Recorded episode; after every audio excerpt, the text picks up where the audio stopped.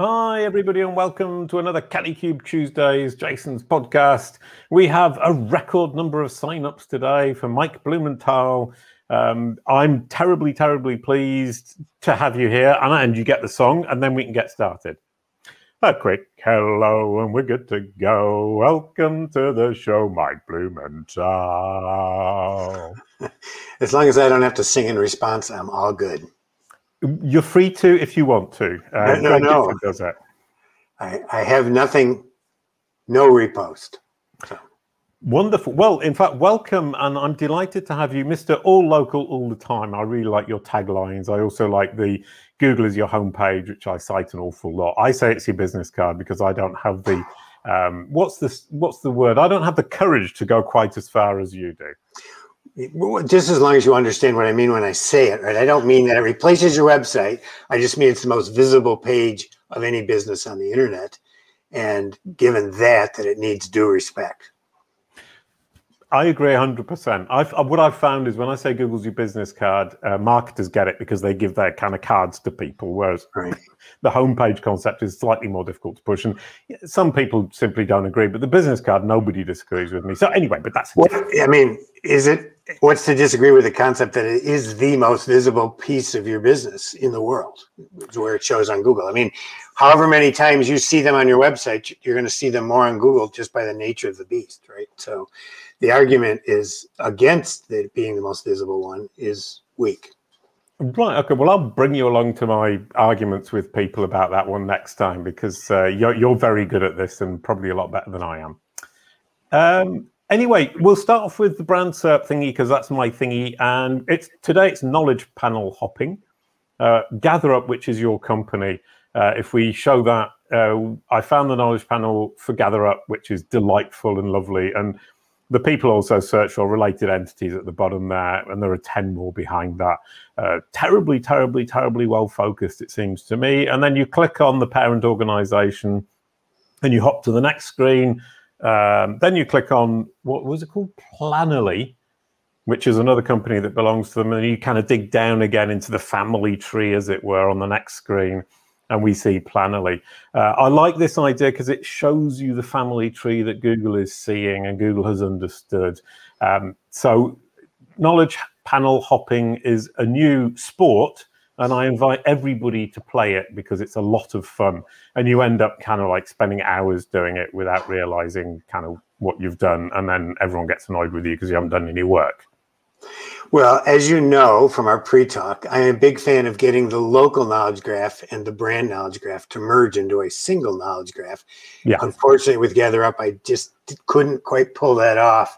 Couldn't quite get enough high value uh Pro, uh, references to do that, but it is possible. Yeah, and and and I love that idea. I mean, I, that's something we need to talk about at some point. So I'll definitely have you back very soon when I've finished building the Kalicube platform, which I'm building with Wordlift, Authoritas to and Authoritas, sorry, to to to try to figure out how to trigger this um, the knowledge panels and potentially now you've mentioned it, uh, how to merge the Google My Business with the knowledge panel, which is incredibly interesting, uh, but not the topic for today.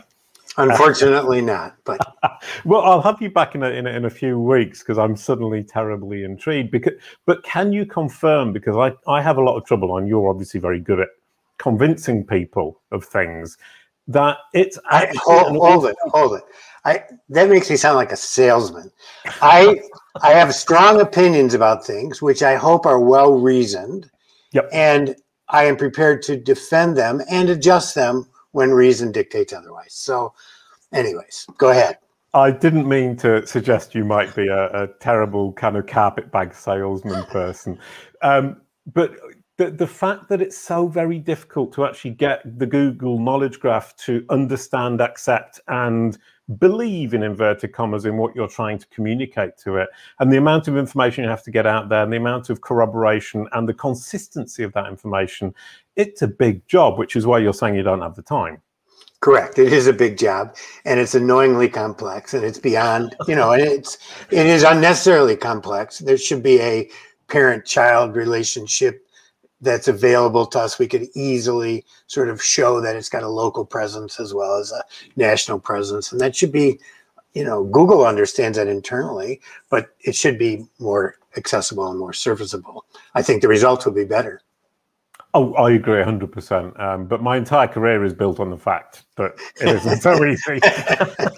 yeah, yeah, Google makes careers this way, right? It's like, now there's people who specialize in review spam, and there's people who specialize now in, you know, locations uh, uh, banning. No, you, you mentioned spam, and what I'm starting to see is knowledge panel spam, where people trigger these knowledge panels and they just cheat their way to it, and and what then appears to happen is that they click on claim this knowledge panel, somebody at Google has a look at it, and they just delete it because it's so obviously somebody just cheating and and and, and manipulating the system. So knowledge panel spam, potentially a new spammy thing. And then and maybe you could expand your professional services into that to continue to make a living in the future. Well, not doing the spam, if I might. No, no, no. Clarify. Either fixing it or reporting it or helping. Yeah, no. Well, I mean, I'm fixing it is is something I'm starting to do, just in the sense that I think people think it's much easier than it really is. And now right. I'm saying to them, let's build it step by step, because when you do build that, you build this understanding and also a very good online presence that's credible and consistent. And it can't be bad for anybody. So doing it properly is a very good idea from top to bottom. Right. I mean, certainly consistent messaging across all the services you appear on will help Google understand who you are and what you do. Which, oh, I love that. Who you are and what you do, that's what Google needs to understand. And coming from the kind of local search area, where basically it would appear things happen before they happen everywhere else. Um, this idea of N A Ps, name, address, phone number, happened to you guys first. And it's basically the same concept with what I'm doing with knowledge panels. So I'm like six or seven years behind you, um, and happy to, to learn from you, which is wonderful. But we're talking about review attributes, which is part of the local search world. And you're saying that review attributes are the biggest change to reviews in a decade, which is a big claim now. Number one, what are review attributes? So review attributes, before before we get into oh, it, that, I, that was a really I, long pause. I it was, because I really want to position reviews for Google in the bigger context, and I want people to understand that Google views reviews as the mother lode of data. Over the past twelve years since they got into reviews, they have essentially dominated the review space and get more reviews than any other service per month, per location. And as such, it's a huge data stream to Google. Now, Google, you know, the best analogy I've heard about Google and reviews is it's kind of like the electric company in Niagara Falls. The electric company just cares whether the water's flowing through their turbines and generating electricity. Whereas me as an individual, I go to Niagara Falls and I'm standing below the falls. I care that the water is flowing over the falls and not generating electricity. I care that the water maybe has fish in it so I can, and isn't full of poop, so maybe I can drink it, right? Google doesn't care whether the river is full of poop. They just want it to generate the electricity. And review data is much like that. They just want massive amounts of data that they can then use. Now, and this creates cognitive dissonance for most businesses because they see the review from their personal point of view as a testament to their business, as a criticism of themselves. Google just sees it as a huge river of data flowing into the electric station, generating information. And so this explains why they don't really care that much about review spam. It explains why they're using reviews to gather more data about a business. And that's exactly what review attributes are. It's a way for Google to gather more granular data about a business. So review attribute, for those of you who haven't seen it, is a, that was a long way to get here, I apologize, but I tend to to take the long route as I build this argument. But um, so in any service-based business, starting last April, when nobody could see it because reviews were shut off, Google rolled out a feature that not just allows you to give a business five stars in a written review, but now if you give them four or five stars, uh, service business, they will surface uh, three, four, or five positive attributes. And if you give them one or two stars, they'll surface three, four, or five negative attributes about a business, allowing you to create more understanding about their prof- professionalism, their cleanliness, their value, their timeliness. And those attributes change depending on the category. Right. And so just to be really clear, we're talking about Google reviews and not reviews on Trustpilot or TrustRadius or something like that. Right. Well, some of those other companies uh, had been doing it in the hotel space, and Google had uh, actually bought that feed in the hotel space. And hotels was one of the early places we saw attributes, but then Google brought, like typically they do, they bring it in-house and do it themselves. So. Um, sure. Yeah, they nick other people's. I oh, I didn't say that. Um, so the well, interestingly, we've seen Google try review attributes uh, before this. We saw it in two thousand ten with, I don't know if you remember, Hot Pot, which was sort of the first personalized effort at personalizing local. Uh, and then we saw them with when they bought Zagat and Google Plus. We saw attributes. Both of those faded, um, and then we saw them resurge last year in. Uh, electricians and those kinds of businesses. Right. And then again... And, and you think this one's going to stick. I mean, that is the thing of the Google graveyard that Gennaro Corfano from Wordlift talks to me about. There are all these things in the Google graveyard, and I think we fail to realize there are boatloads of failures and some successes, and we, we focus right. on the successes. Is this going to be a success? Well, Google never throws a good idea away. They just resurface it in time. For example, free product listings, which are now common and local, used to be free and frugal, if you remember frugal, in two thousand eight. Oh, wow. Yes. And free product listings are back. So good ideas don't go away. They just get resurfaced. So right. this is a this is an idea, though, that I do believe that they're going to – everything at Google is a test. Even things that have been rolled out and are apparently stable, it's still a test. If Google comes up with a better way of doing it, they don't have any problem throwing it away. So given that, this is as solid of a feature as any I've seen in a while. How's oh, that for an answer? That's a brilliant answer. Yo, yo, yo, you, you've thought that one through, or else you're just a genius because you thought No, I've thought it through. I mean, Google really tests everything, even God. things they call.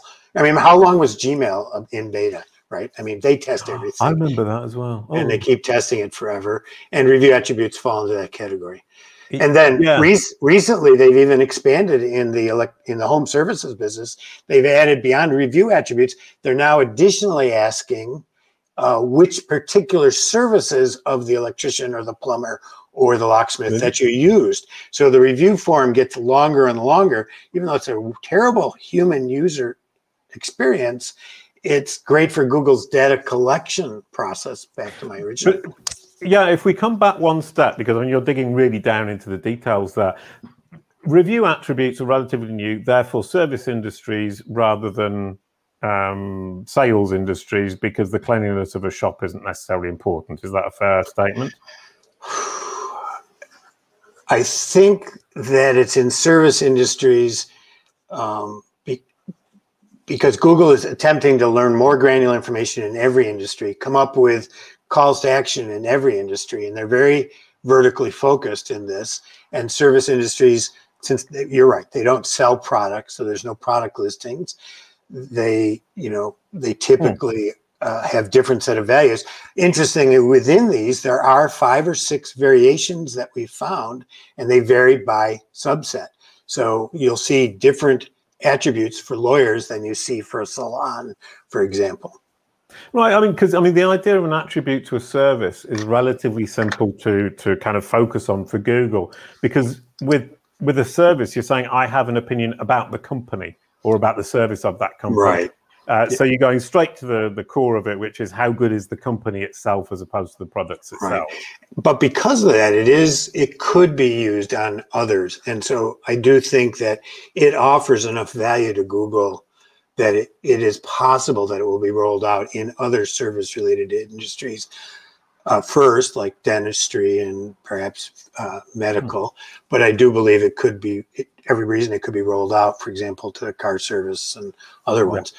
And just let me read off a couple examples of the structures right, yes, that we see. Ahead, so uh, in the five attributes, we sometimes we sometimes see quality. We always see quality and value. Well, we see quality in all of them, but in five, we see quality, value, professional, responsive, and on time, negative and positive. In you know, in four attributes, uh, like in a vertical one, you might see uh, uh, quality, value, professional, responsive, and then even, you know, one might include communication or clean. So they vary, right. depend, and the grouping of them vary. And we, like I said, we see between three attributes and five attributes, depending on the vertical. Yeah, um, I mean, I've got my list in front of me, so I'm cheating. I read the thing that you wrote, which is the, the one, the one that I did see that reliable. I like I like that idea of reliability. I mean, you've got quality, professional, value, responsive, on time, reliable, clean, and communication. Right. Uh, obviously, clean doesn't matter for, oh, mind you, it might. I was going to say it doesn't matter for lawyers, but it does. Uh, an unclean lawyer would be pretty offensive. Well, typically you see clean in salons and, uh, right. you know, sort of personal services, massage. Right, okay. No, sorry, I, I was going to say lawyer, and I actually had a lawyer once, and I went to his office, and it it was a bit smelly. So, uh, but it wouldn't have come up as an attribute for a lawyer because it's not naturally something we would want to judge a lawyer by. Right there, you're going to see, I think, it's value, professional, uh, responsive, reliable, I think, is, and quality are the, vet, are the lawyer ones. Right. Okay. So can you can you give me a quick list, obviously not an exhaustive list, of, of the of the industries or the, the types of service where this is currently appearing, and then another sure. list after that where it might appear soon? Um, so just a note that it appears based on primary category in local. Okay. So, for example, Barbara Oliver, who uh, sells jewelry but also does jewelry design, when I switched her category from jewelry to jewelry design, she got attributes. Right. So it's something we can actually aim for if we're confident in the level of our service. And if the more specific category serves your business, right? Which is the other question. But so you, you see it in any service type business. Uh, professionals include things like lawyers, accountants, surveyors, uh, financial planners. Uh, and then you see it in personal services like barbers and salons and mas- masseuses. You see it in all the home services, locksmiths, uh, garage door openers, uh, Hmm. electric, plumbing, heating, air conditioning, all of those. Uh, so you see it in anything that tattoo artists, you see it. So uh, where, again, cleanliness is a critical question. You see it in anything that when you think of a service as opposed to a product, that's where you're likely to see it. Now, there are some areas that are services where you don't, like equipment rental and oh, right. uh, and physicians and dentists, you don't see it yet. My can, theory, can, can you think of a reason why it wouldn't be there yet? Uh, I mean, I can I can think uh, doctors and, and dentists would be a little bit dangerous, but, you know, equipment rental, why not? I don't know on equipment rental. I've thought a lot about, we did see it pop up in our samples in a few physicians uh, erratically. So Google was clearly testing it. I think during the time of COVID, they perceived physicians as being under stress enough, and they didn't want to pile on. yeah, okay. Yeah, I mean, d- during COVID, I mean, I'm in France, in Paris, and I, I tried to find a physician because you have to have an attributed physician, and nobody would take me. They all said, oh, we've got too many patients, and we're not taking you. So I ended up without a doctor, which was rather upsetting. Uh, but that's a completely different story. Un- unlike in the United States, where I, my local doctor, I live rurally, did such a terrible job, I felt compelled to pay for a medical concierge service so that I could have a direct relationship with a trusted doctor. I mean, you know, it's like my, my local medical practice was, I felt like they were putting my life at danger, and right. ended up quitting them and actually paying money so I could get a physician regularly that I trusted. Really, a bizarre. Concierge service, as in online or or something that I'm as in a, as in a doctor that only takes a few patients oh, and okay. can handle the load because you pay an annual fee. It's a it's criminal, but I felt it was the only way to stay safe. Oh. Okay, I mean, in, in France, we're starting to have doctors. You can go to a, a pharmacy, and you can have, and they've got all the equipment for doing your blood test and, and stuff, and you can do it in front of the screen on the internet with a doctor, um, mm-hmm. which actually ended up solving my problem, um, which I find astonishing and interesting and terribly encouraging. Yes, I, I, and we're going to see, we're seeing that in rural America as well. That sort of dispersal. Let's stop talking about old man's tales of, of feeling ill and going to see the doctor. Um, you don't want to hear about my prostate? What? I would love to, but not oh, right now. Okay, oh, good. Another good. another conversation. I'm, um, I'm good with that. um, how, how has it affected businesses? I mean, kind of th- this idea immediately makes me think, as a business, I have to be fearful. I, I have to, I'm not fearful, obviously it's a kind of big word, but I need to be responsive, I need to be reliable, I need to be on time, which is things we should be doing anyway. But doesn't, doesn't, sorry, two questions then. One is, does it put the fear of Google into people, into businesses? And secondly, um, well, let's start with that one. Does it put the fear of, of Google into businesses? I think because it came out primarily during COVID and because it is only visible to the reader of reviews in Google search. It's not visible in the G M B. It's right. not visible in Google Maps. So unless a business is in one of these categories and actively looks at their own S E R Ps, their own search results, they're not even going to see them. So I think because of the way Google has rolled it out, a lot of businesses are not yet aware of the feature. Um, but I, I would contend that there's a lot of reasons to love them as a business, mm-hmm. because it creates consistency and actionable information for the business, which ultimately is the purpose of a review, is to improve. It gives you the ability to analyze your competitors in a structured, consistent way. Yeah. Um, but the only place that they're being surfaced like that is in my product, GatherUp. I thought they were so yeah. important. We helped build, you know, we wanted to scrape them and build it because Google was clearly dropping the ball on them. So, but, I mean, with, with GatherUp, you scrape the brand S E R P and you pull that information out. So you pull this specific information, whereas at Kalicube, we're scraping the brand S E R P, but we're not actually looking at the very local stuff. Leave right. that to the experts, which is what I was trying to say earlier on, in fact, is Google My Business is stuff you know so much more than I do about. Um, that I, I would rather say to somebody, you know, you want to manage your Google My Business, talk to Mike or or Greg. Or well, Joy, for that matter. Right. Uh, all talented people. The industry and local is a very talented group of people yeah. that, that, I, that I love working with. The, and as you pointed out, though, it's the sort of canary in the coal mine of entities. It was the first mm. area where they experimented and implemented entity knowledge graph and still is a leading edge of that. Bleeding edge of it, right? We see things there often before you see them in the greater brand knowledge graph. Yeah, I mean, I, I love the the the guy. I can't remember what his name is, but he was he was at um, Amazon, who were bought. He was at Graphic, who were bought by Amazon. That was it. And he said the Google Maps is uh, a, a, an active performing knowledge graph that solves geospatial queries that has never seen before in real time.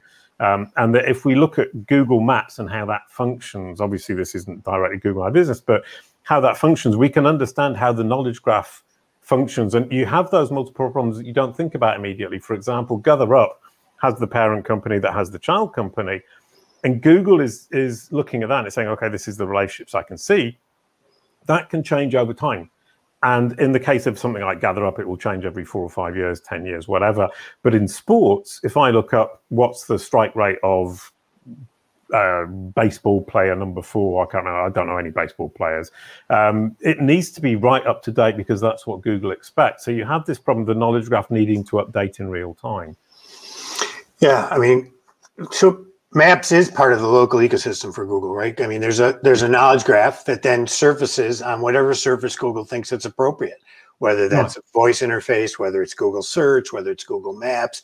This data then is shared, however. But yeah, Maps is a great example and gives Google a huge competitive advantage that, interestingly to me, is not the focus of the antitrust, but it's even more of a closed garden.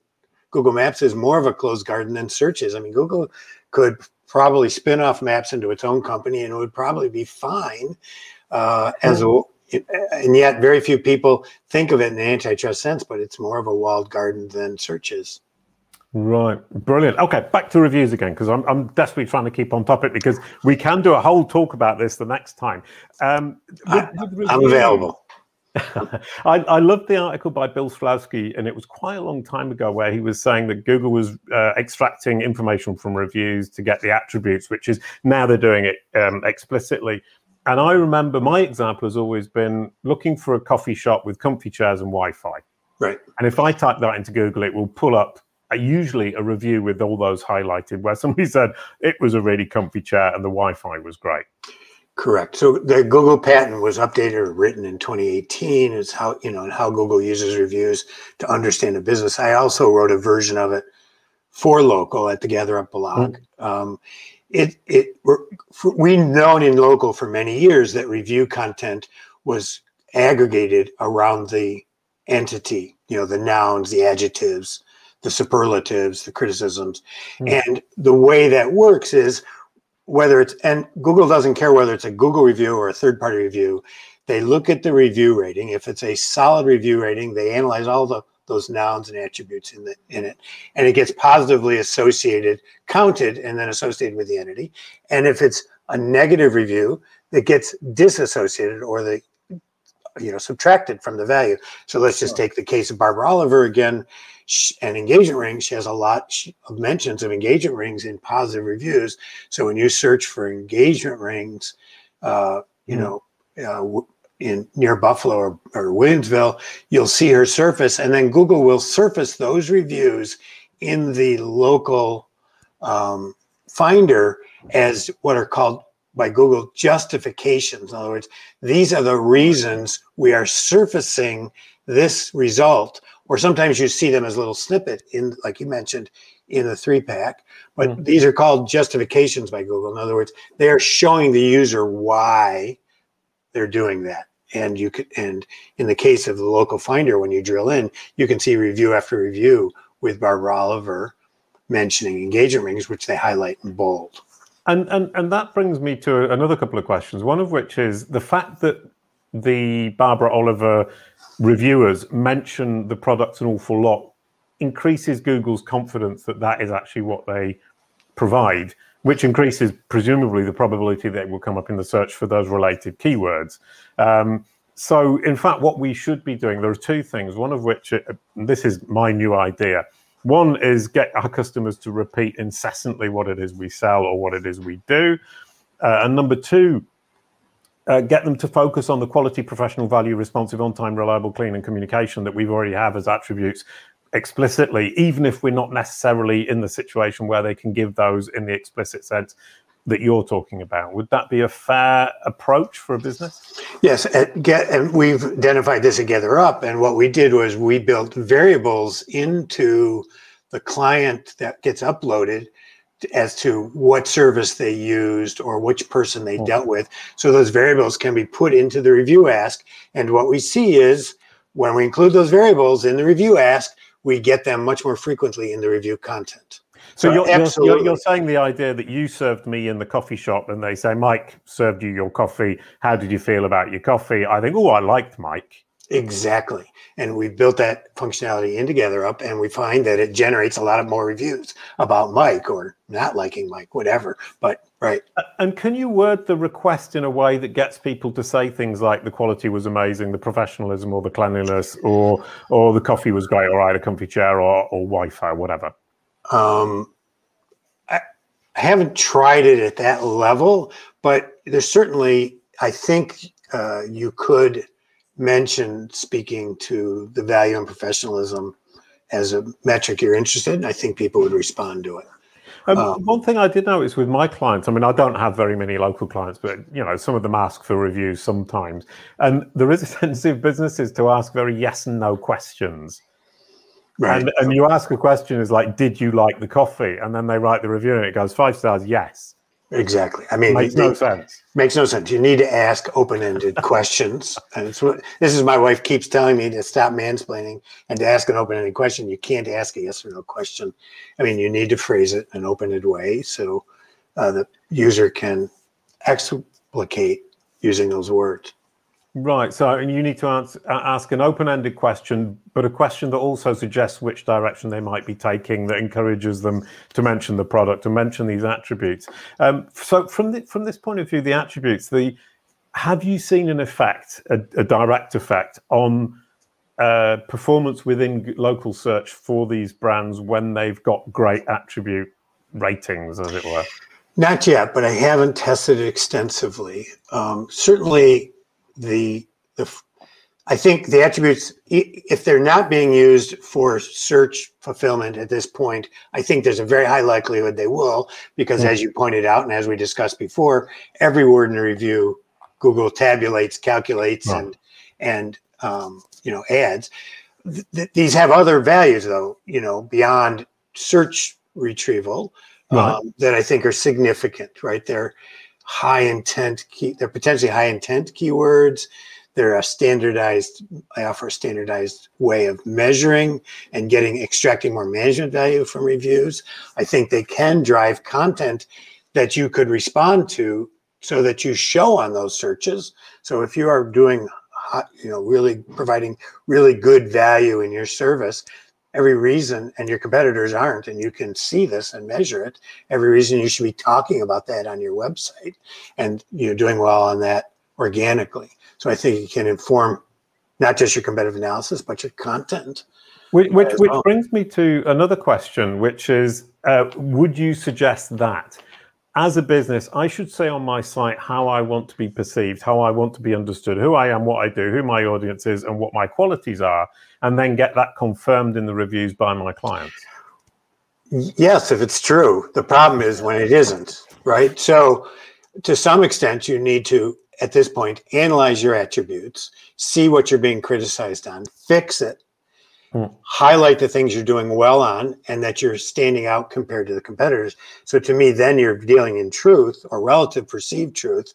Uh, and You know, because there's, you know, we live in a world in which cost, you are now co-negotiating your reputation with your customers. You no longer totally can say what it is. And that's a good thing in the, for the most part. But you have to be aware that if you bullshit, people are going to catch you on it and call you out on it. So you really, the, the, this your brand story is being co-told with consumers these days. And that's and, critical to understand. Sure. And and your your your brand story is being told by Google. Or through your, it's Google's perception of your users or your client's perception of you. Of you. Google's perception of the world's opinion of you. And That's Google, like, Google extensive. If you look at the new, if you do a search, for example, on a car dealer, and you look at the new mobile results, they have elevated numerous review sites into the top six, seven, eight, nine, ten spots. They've come up with new review summarized. Review summaries of these review sites. So when you look at a brand search in local, in a in a category that has a lot of review sites, almost every page is is a, a third-party review site with review stars on it. And so your story is being told by Google through the congregation of this content from across the web. And so it needs to be consistent across the web so you don't create cognitive dissonance in the buyer. And this goes back to the attributes. If you're going to make these claims, you want to be sure that they're validated in reality. And and you also need to make sure that you're covering all the bases in terms of review platforms. I mean, review review platforms are coming, especially in local, more and more to the fore. Um, so you, you you can't just say, well, I'll just throw everybody at Google, make sure those attributes filled in because it's going to give this big advantage, because on the left rail, all of a sudden, you're going to look like a fool. Exactly. And what we're seeing, though, is a decline of general review sites like Facebook right. and Yelp, but an increase of Google giving exposure and importance to vertical review sites. So not every industry has vertical review sites. Like insurance in the United States, for example, has virtually no vertical review sites.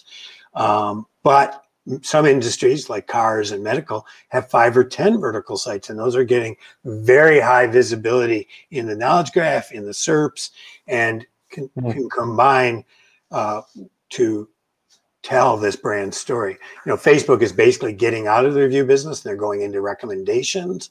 Right. Yelp is taking it on the chin in terms of any, you know, because of their decline of their markets and the decline of their traffic. So these general review sites have really succumbed to the elephant in the room, which is Google, but the vertical ones are becoming increasingly important. And you're right, you should, you need to be aware of them, which ones show in your industries, yeah. and which ones can reinforce your brand story. So, I mean, and, and you're, you're really looking at this idea of niche. I mean, but the entire Google ecosystem is is niching down, as it were. I mean, yes. from the Kalicube brand subs, larger or wider, not larger, it's really wider than the local idea, as we look at uh, music groups, events, people, uh, national brands, international brands, local brands, companies, software, any kind of entity. And then when you go into local, you start seeing review attributes. So is this business professional? And as I mentioned before, you start seeing services that they're gathering, and now they're gathering products. So these are all long-term efforts by Google to get more and more granular down to the point of knowing, you know, what products you sell, what prices you sell them for. Even I saw the other day, you know, if you can use schema to indicate if something's on sale. And Google will mm. highlight that in the SERPs. So we're talking about very, very granular pieces of information, both in terms of these attributes, quality, value, professionalism, cleanliness, timeliness, down to which products you carry and which things people really like, et cetera, which right. services you provide. I, I really like that idea, because I mean, I think of a family tree. I mean, I do my experiments on the blue dog and yellow koala, which I talk about all the time on Twitter because it's fun. But the, the idea of a family tree with a business with a, a subsidiary, and then the subsidiary, subsidiary has these products, and you've got this factual information that Google's pushing into its knowledge graph, uh, the Google Maps being one, and then these qualitative judgments that are being attached, the attributes that are being attached to these different elements that are factual. So you've got a kind of a question of cumulative public opinion about the facts. Right. Google doesn't see, doesn't really deal in truths, right? But they do right. view them, the, the attributes they view as what's what Bill Slawsky called a semantic triple, right? Right. So you have a subject, a predicate, and an object. The subject would be the business entity, the law firm. The predicate would be the value or professionalism. Uh, or the, rather, the you know provides positive good yep, things, yep. and then the object would be the the professionalism, responsiveness, whatever. Yeah, and I think, I think people forget that that semantic triples idea is that it isn't uh, object, subject, object. Uh, sorry, object, uh, verb, object. It's the object on either side can be a concept or an idea or even an opinion. Exactly, but this allows Google to, with a machine, unambiguously query and reason about these entities, not based on truth, but based on these form- formulations as they get more granular. Right, yeah. So uh, law firm A is professional. That professional is the the, the entity. And, and you also you also have this company um, provides law services. Law services is also an entity in the sense, I mean, it, it's a topic. So we've right. got the topic layer coming into this. I mean, from my point of view, I mean, I love this stuff. I mean, it just sounds like we're talking to a human being. Correct. I mean, in the end, it seems like that, right? Even though it's, it is unambiguous querying of, of a semantic triplet, triple, yeah. right?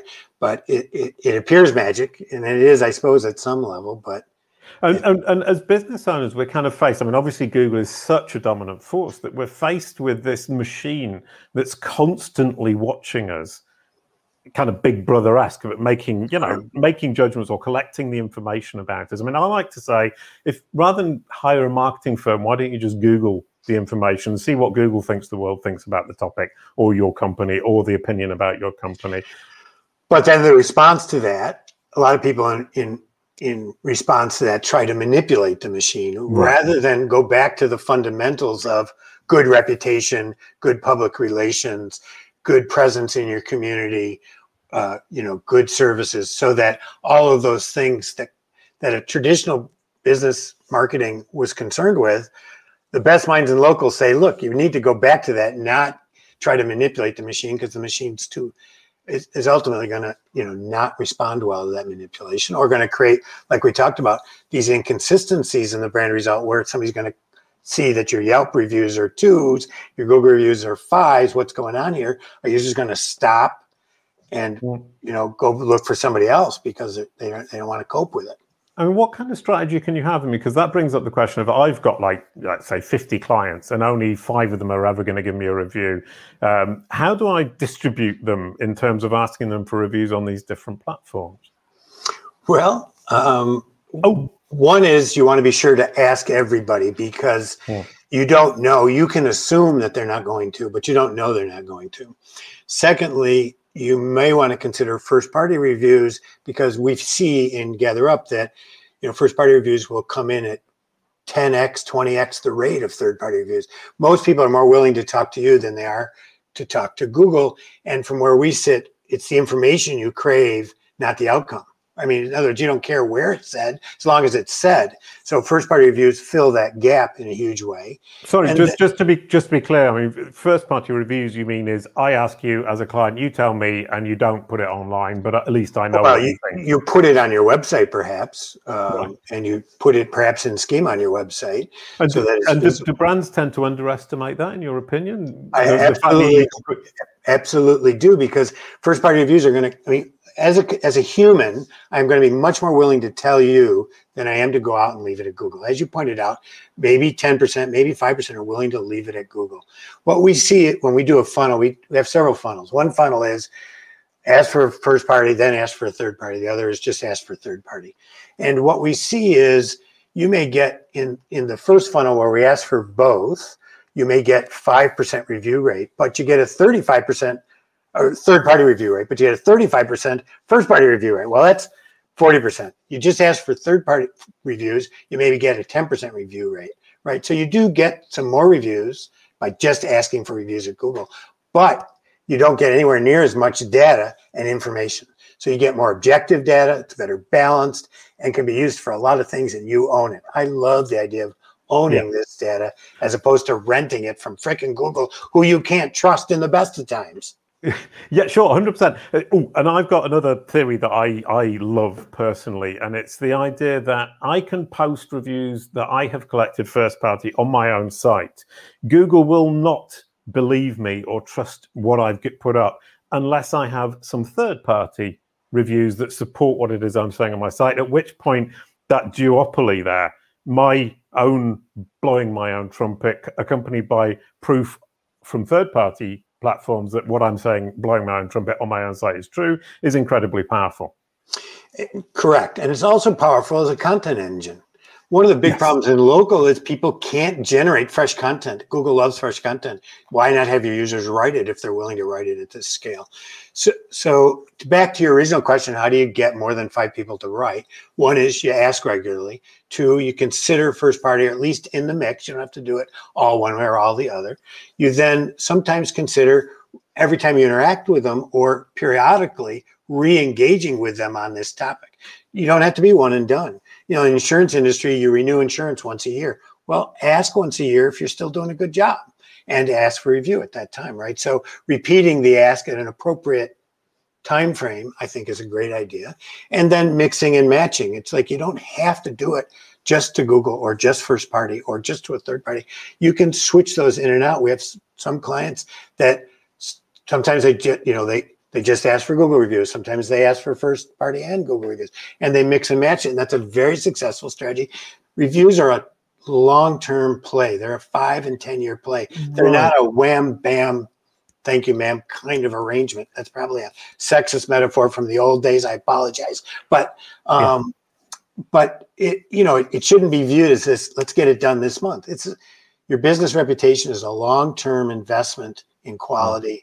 And asking people to reinforce that quality, creating a ongoing flow into your funnel of existing customers are happy, plus those becoming advocates for you, bringing new customers in through reviews.